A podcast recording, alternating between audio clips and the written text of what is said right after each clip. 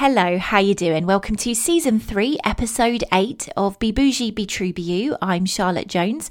I hope you've had a lovely week, whatever you've been up to. I am absolutely flying high right now, but at the same time, I'm completely jet lagged, so you're going to have to bear with me, because yesterday my family and I, we landed back at Heathrow after spending the last ten days in Walt Disney World in Orlando. I just had the best time. Anyone that knows me knows how much of a Disney fanatic I am. Very girly, love the princessy fairy tale side of life. And it was an adults only holiday. I went with my partner, my mum, my brother and his partner. And we all love Disney for different reasons, whether it was for going on the roller coasters, whether it was the parades or Star Wars or just to feel the general nostalgia. I mean, I wanted to be there. I wasn't too fussed about the rides. I just wanted to kind of take it all in because I just sort of loved the fantasy of it all, and it didn't disappoint. I have been to Disney before, but when I was eight and ten, I've never been as an adult, but I will definitely be going back. I just, oh, I'm still, like I said, I'm absolutely buzzing, but I'm also buzzing because I've got such a good episode for you today.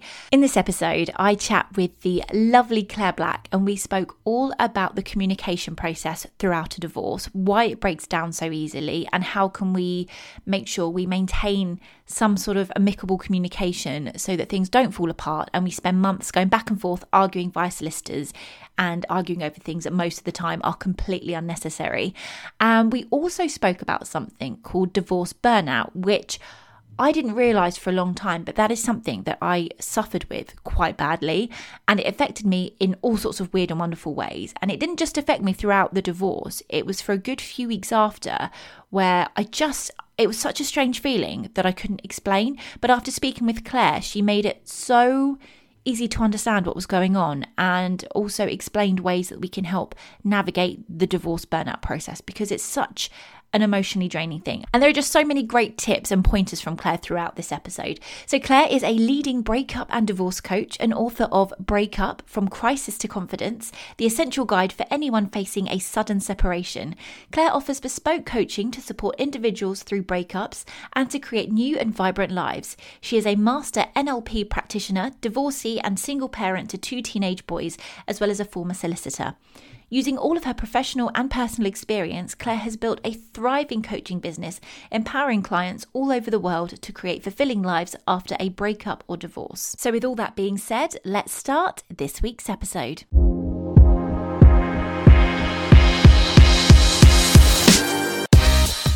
You're listening to Be Bougie, Be True, Be You with Charlotte Jones, the podcast to chat about a little bit of anything and everything.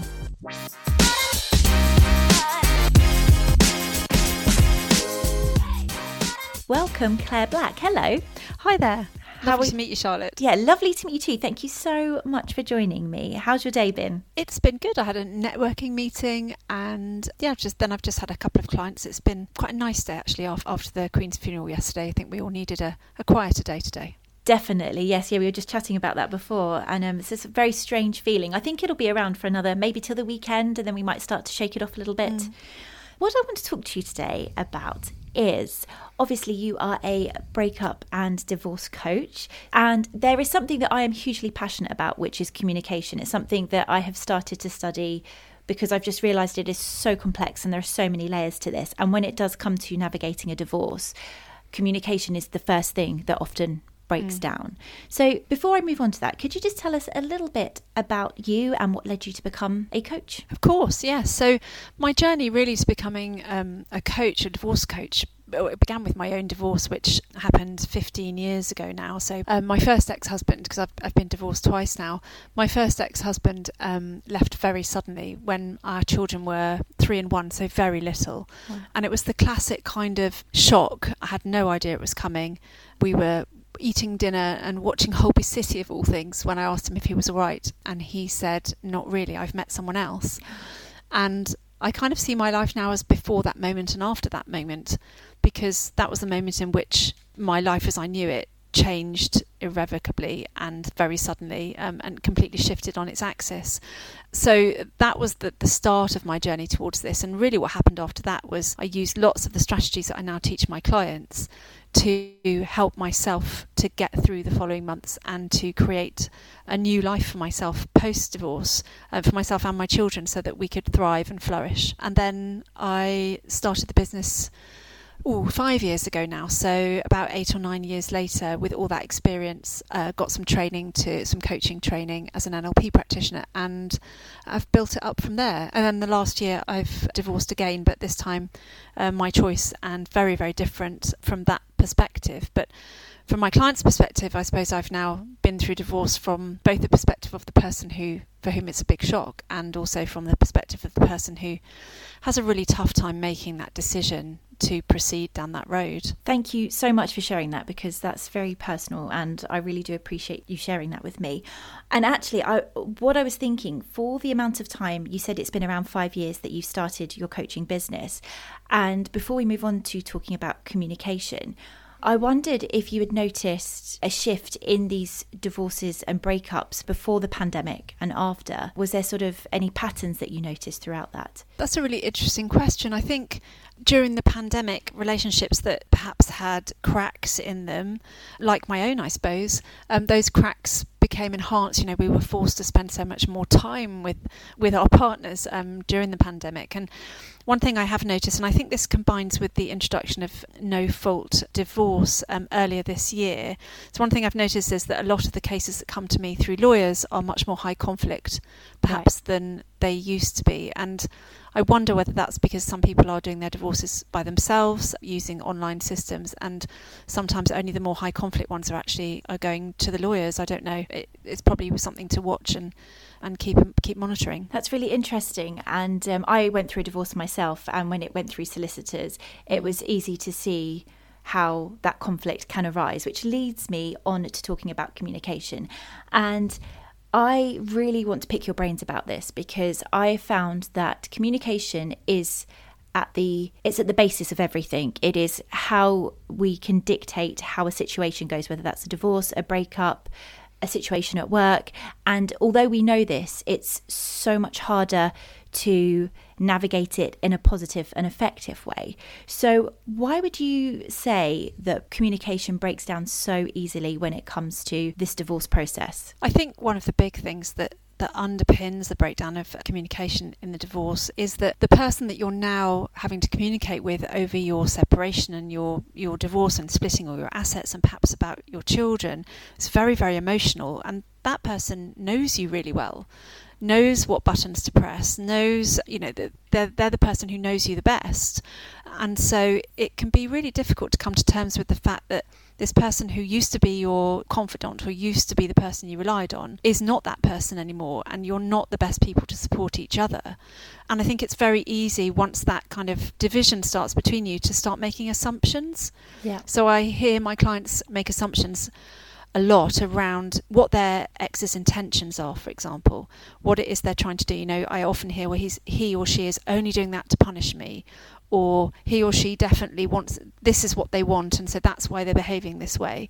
So it's very easy to leap to conclusions and make assumptions based perhaps on our own beliefs, our own experiences, our values, and we can make wrong assumptions sometimes about what our ex is thinking or feeling or wanting to achieve. And that, I think, leads to a lot of hurt, resentment perhaps, and those rising feelings are what people struggle to be able to see through. It's a bit like a fog.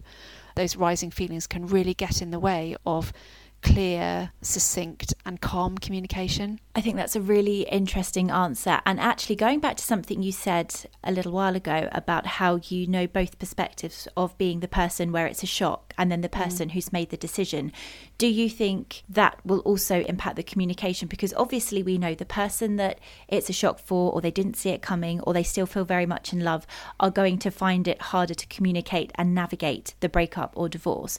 But what about the person that did make the decision? Do they do they find it easier to communicate, or actually do they still have a lot of emotions involved? I think the thing here is to look at the process that you're going through. So there's a grieving process, isn't there? And you've experienced this yourself. Yeah. When you go through any kind of loss, so divorce is absolutely a loss, and there's this grieving process to go through. So when you're the person who's on the receiving end of the news and it perhaps comes as a shock, you're right at the beginning of that journey through the healing curve, I suppose, through all those different stages: denial, anger, bargaining, depression, and then finally acceptance. Whereas if you're the person who's delivering that news, you are likely to have taken more steps along that journey already. So you're not going to be at the same place as your partner or your ex-partner on the journey through that healing curve. And I think that that can be really difficult to navigate. You know, if you're the person who's delivering the news, you perhaps want things to move more quickly than your ex-partner, for whom it may have been a shock, is able to move. And I think having compassion, if you're the person who is delivering that news, is really important to understand that the person you're giving this news to is likely to be in shock for some time following you telling them that, that you want to separate. And so travelling that path and being very aware of where your ex-partner might be on that healing curve is going to be really important. I think something really important you said there is compassion, because I think mm. it's so easy to lose that. And I think it's also trying to keep that open perspective, because whether you are the person that's made the decision or the person that feels like the decision's been taken out of their hands, it's very easy to just focus on your own perspective, because it's still a yeah. huge life change. So I think because of that, it can be so much easier to just focus on what, what is going to impact you. And maybe it's fear as well. But if you can try and bring some compassion into the situation, would you say that really would shift the communication process between the two of you? Yes, and I, I do a lot of work sometimes with my clients around looking at events from different perspectives. So I will ask my clients to tell me, what's what are you experiencing from your perspective? What do you believe is happening here? What are you feeling? What are you seeing? What are you hearing? Um, and then I'll, I'll I'll ask them to actually shift position in the room and go and stand in a different spot or sit on a different chair, and really associate into being their ex-partner. Now, what are they experiencing? What are they seeing? What are they believing? And sometimes really interesting things come out of that. You know, you, you may suddenly have a realization that actually your ex-partner is in a totally different place to you. They're not necessarily where you assumed they were, but they're in a totally different place to you. And so bringing a little bit of compassion and understanding and and an element of standing in the other person's shoes can be really helpful. I completely agree. And also t- what you're saying about time and the time that they've had to process, and if you are in shock. And I've actually seen three different divorces play out over the last few years within friends and family. Mm. And there have been two situations where the person that maybe more made the decision was able to be patient and give that compassion. So they gave the person time before filing for divorce, just giving them that grieving process. Also, when it comes to finances and things like that, and by giving that time, although it's, you know, it makes your life a little bit more complicated in the immediate, I've seen firsthand that when you give someone time, they will communicate and they will be so much more amicable and amenable with you for just having that space. I think it's really important that even if you've made the decision, even if you know where you want your life to go, it's maybe taking responsibility, would you say, for your part in it is still a relationship. You still took vows if it's a divorce, and that unfortunately, although you may now be in a different place, you've still got to give that person time. And it is taking, I, I use the word responsibility because I think it's not used. I, I, compassion is brilliant, but would you say responsibility has a part to play as well? Yeah, absolutely. And I think certainly in my first divorce, I was lucky really, I suppose, and my, my ex-husband did absolutely give me time to get used to the idea that this was happening. You know, for probably for four or five months after he left, I, I couldn't even think about pressing the D word button. Yeah. And he didn't ever push that upon me and and try and make it happen um, sooner than I was ready, which I'm very grateful for, actually. I think sometimes, I, I think it depends on the situation. If you're if you're in if you're divorcing somebody who's very challenging, very difficult, perhaps, and I hesitate to use this term, but perhaps narcissistic, yeah. then sometimes it pays to press that button sooner rather than later.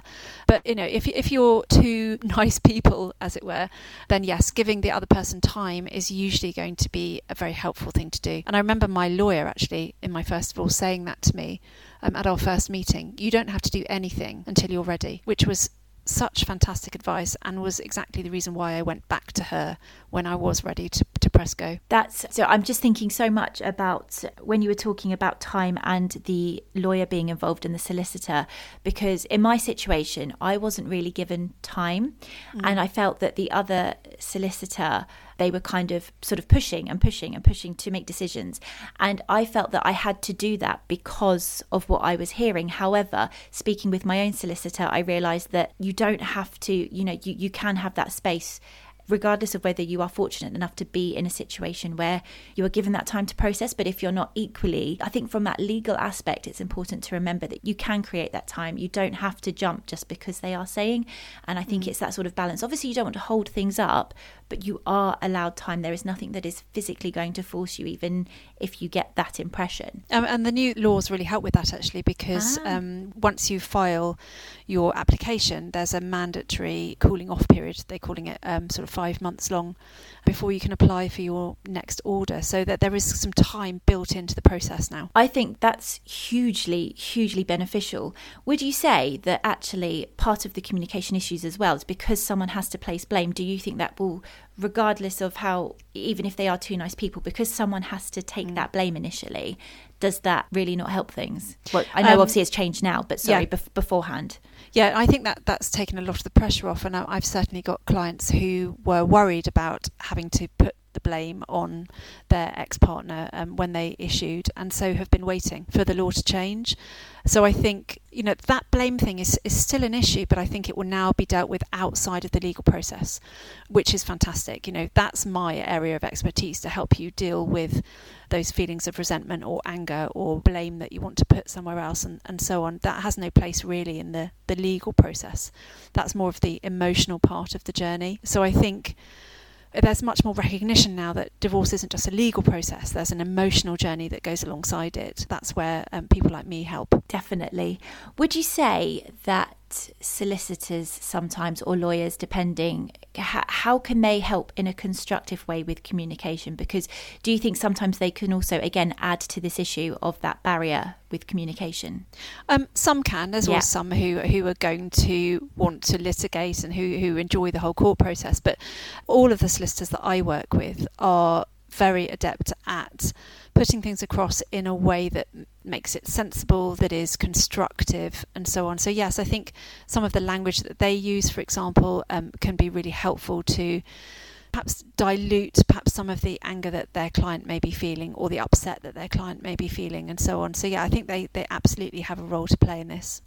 Would you say that it's important when maybe you are looking at choosing a solicitor that you notice that they are seeing both sides, rather than, because for example, if you are quite angry over the breakdown of your marriage, if a solicitor is kind of, I don't want to say, but sort of cheerleading you on, that that might not actually be the best thing. They need to be seeing both sides to keep that communication at a reasonably calm level. Yeah, and I, I think what you need really is a solicitor who isn't just going to be a cheerleader for you, but is actually going to tell you or, or give you really robust advice about what the likely outcomes here might be. You know, you don't just need a solicitor who says, I'm just going to fight your corner.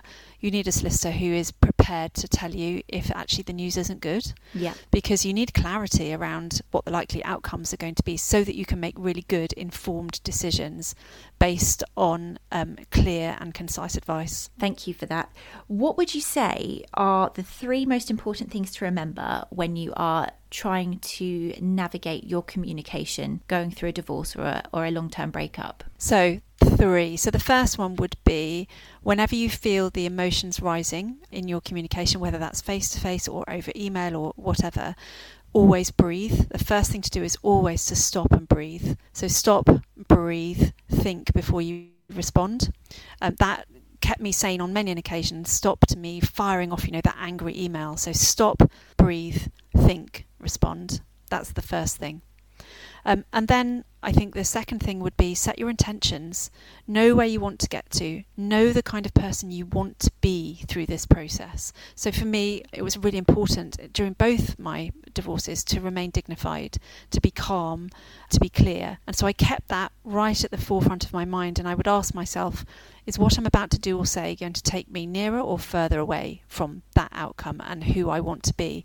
And will I feel proud of myself in five years' time when I look back, if I do whatever it is I'm about to do? That helped me, and I, I'm using a lot of analogies, but that helped me to really steer my ship steady, yep. you know, keeping keeping my hands on the helm. And the third thing I think would be, control the controllables. Control what you can and let go of the things that you can't control. So you can't control your ex, you can't control their responses, you can't control the letters that their solicitor writes. What you can control is your responses to that. I absolutely love that advice. And I think control, it's such a complex emotion because, again, it's driven by fear. But it's it's if you can remember that there is very little you can control around the situation other than, like you said, you and how you mm. respond. But that's it. And if you take that time to pause, then you know that you're going to be responding in a way that's more beneficial to you. It's also very easy for communication to be slightly taken out of context through divorce. Mm. And I think that that is just, it's that's a really important one to remember. Yeah, I think yeah, I talk with my clients a lot about discretionary engagement, I call it. So, you know, you have choice. You can control when you respond. You can control how you respond, and you can control whether you respond to anything that comes into your inbox. You can't control what comes in, but you can absolutely control what goes out. And if you were being chased, for example, so say you had a letter and maybe it was a few days later and you hadn't responded yet, and then you get a second letter to kind of chase on that initial one. What is the stance on that, would you say? Because because you're not, not replying to be difficult, but maybe you are taking your time to think about what you want to say back, or there's maybe some details you need to work out before you respond. What would you say protocol for that would be? So in that situation, I would be responding to say, I've had your letter and I need a little bit more time. I need to take advice on A, B and C, and I would I'll, I will endeavour to get back to you by Friday, for example. So I would be choosing to put a holding response in place at that point. Thank you. That's um, I think that's just really good to clarify, because I have to say when I was going through mine, I, I didn't know if I could take a few days. So I would always panic mm. because I would think I need to answer that right away. But I don't know what that information is, or I'm not sure what that bit is. And so it would add a lot of pressure, which again would then add to the way I would respond, thinking I needed to respond right away. Yeah, yeah, you'd never have to respond right away, unless it's something, you know, about your children and being picked up at three o'clock this afternoon. Of course, you know, you, you don't you don't have to respond right away. And in fact, I often advise my clients to use what I call the twenty-four hour rule and not to respond to anything that makes you feel any kind of very strong emotion for twenty-four hours. Give yourself time to breathe and think. Give yourself time to sleep on it, because often when you wake up in the morning, your brain will have processed and you may think differently or feel differently about um, what it is you've got to reply to. Absolutely.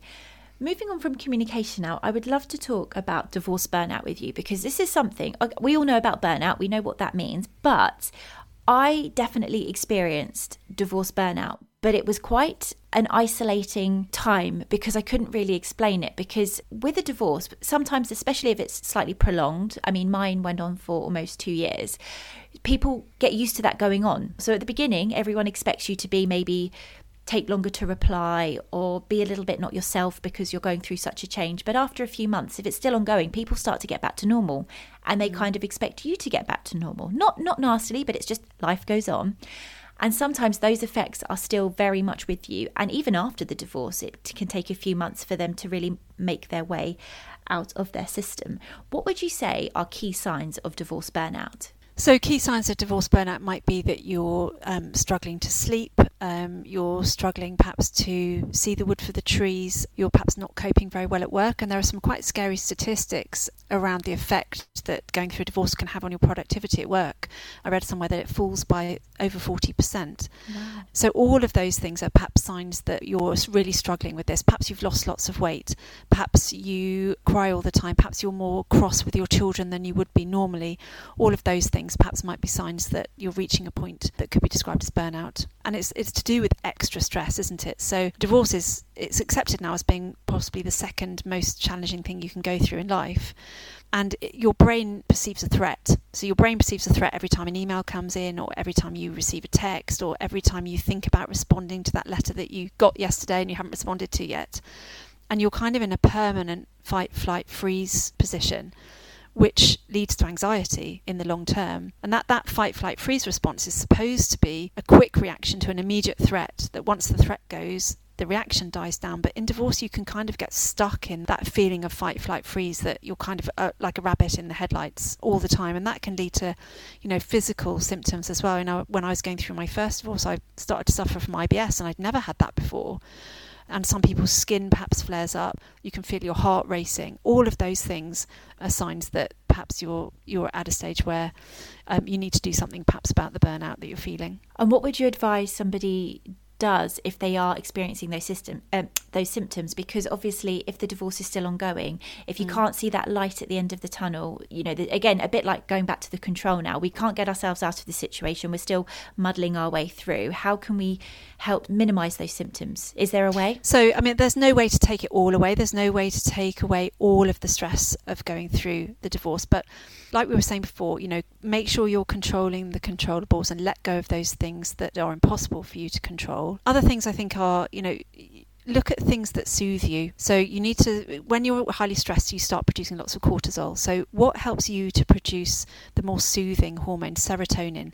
Perhaps for you, it might be practicing mindfulness, or for me, it was walking along the cliffs by the sea and watching the waves. Perhaps it's walking in the sunshine or listening to music. Whatever it is for you that helps soothe you, do more of that. And then also motivate yourself too. So that, you know, producing endorphins as well. So take a little bit of gentle exercise, go and see some friends, think about what makes you happy and do more of that. And I always encourage my clients to write a list of things that they enjoy, so that when they're feeling ultra stressed, they don't have to start searching around in the back of their minds for something that they enjoy doing. They've got a list stuck on their fridge and they can go to it and think, right, I'm going to do that today, I'm going to contact this person. So look for little moments of joy in your day. I think that's really important, because if you have that list in front of you, it's so easy when you are stressed to forget everything and focus on the stress. So you almost yeah. do need that reminder. So you, a lot of people might say, oh, yeah, but I, I know that I enjoy that. But having it physically in front of you gives you that sort of nudge that you're not mm. going to give yourself. Yes, absolutely. And um, other things. So, you know, that's about shifting your focus. So shifting your focus away from the thing that's stressing you and onto something that might soothe or something that motivates. But, you know, sometimes there are little things that you can do. So if you're feeling ultra stressed, perhaps one morning, move from where you are, get up, shake your body off, stretch, jump up and down, run around the garden five times, do ten star jumps, anything that will kind of shift your state.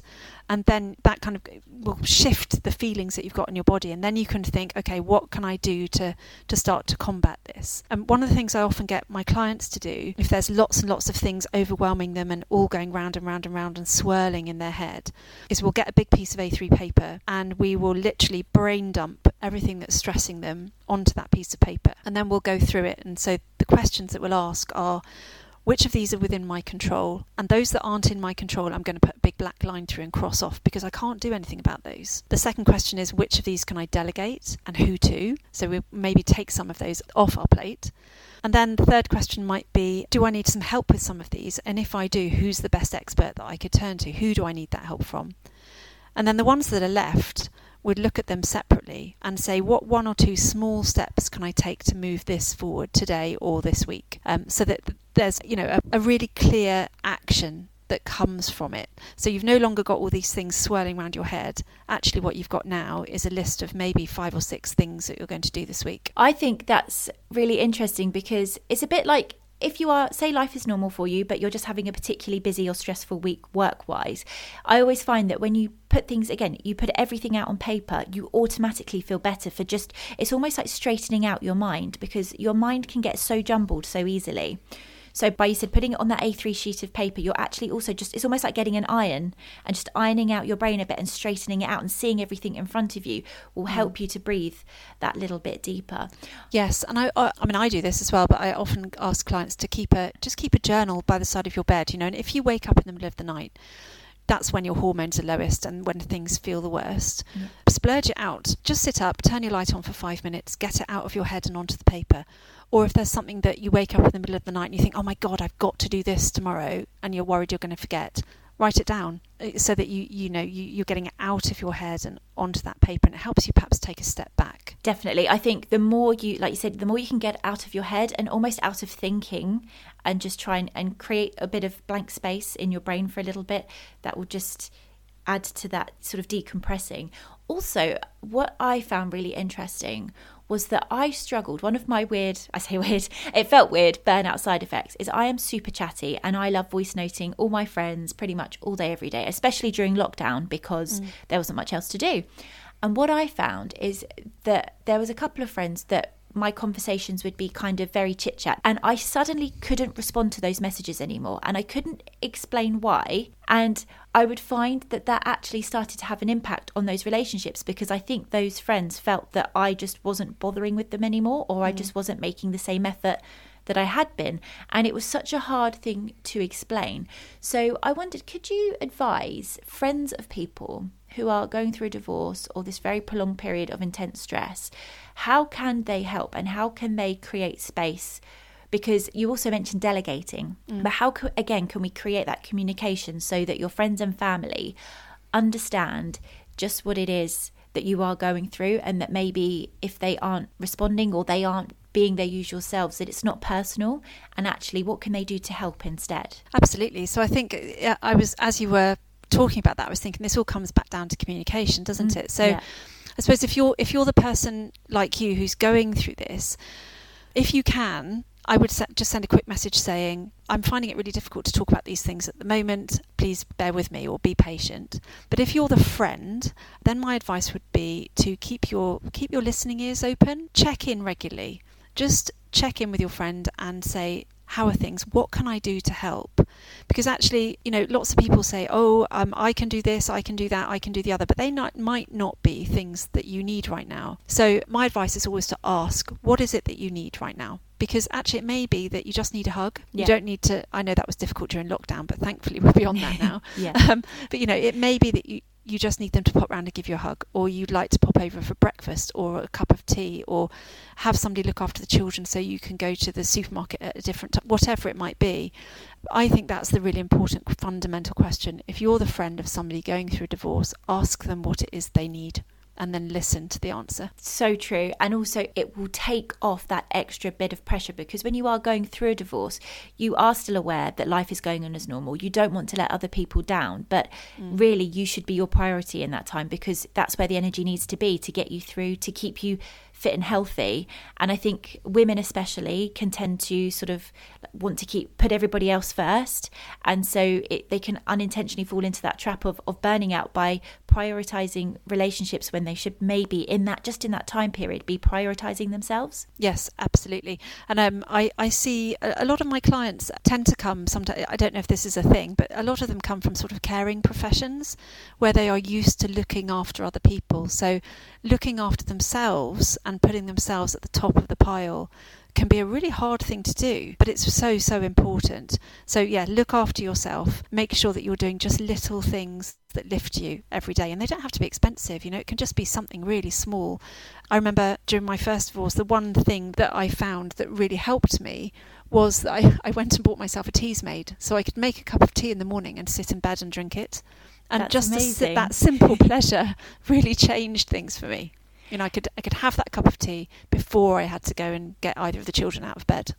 Do you think that going through something which is as traumatic as a divorce is actually a really good way to get to know yourself? Because like you said there, you, you decided to try something new that if you were still in your relationship, you probably wouldn't have thought to do because you were busy with life. But actually, there are positives to take from going through these big life-changing, which can feel traumatic situations, and you can learn things that you do enjoy, or things you thought you enjoyed, but actually you don't now. But yeah, absolutely. And there are things that you discover were your ex-partner's interests that you've kind of taken on as your own, yes. and somehow they've become they've become your interests when actually they aren't really.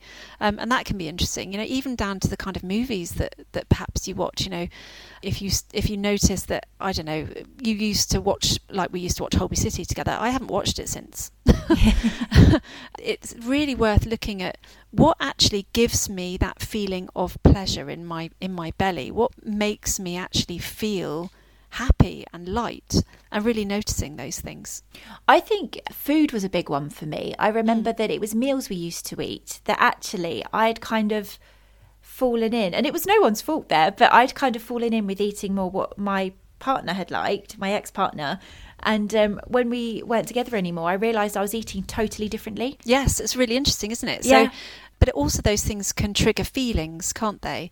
As well, you know, if you're eating something that used to be his favourite meal, it, it can trigger feelings. So actually, doing things differently is a really good way of starting to rebuild your own life. You know, because if you do what you've always done, um, it's always going to feel the same. So do something different and see what happens. Yes, I completely agree. Thank you so much for everything you've shared today. I've I've really, really enjoyed talking to you, because I think that these are these are topics that we're, we're aware, you know, we are aware that there are issues around communication when it comes to divorce, but we don't really fully understand the whys. And when, again, when it comes to the burnout, we know it's there, but we don't understand the whys, or, or how we can help and help others going through it. And I think also working with a coach such as yourself, really, it it just creates such an extra layer of support that I think if you are in a position to be able to do while you were going through, will be completely invaluable to you. It's absolutely almost necessary. Like, you know, I would say it's like necessary to have that guidance. And what would you say is the biggest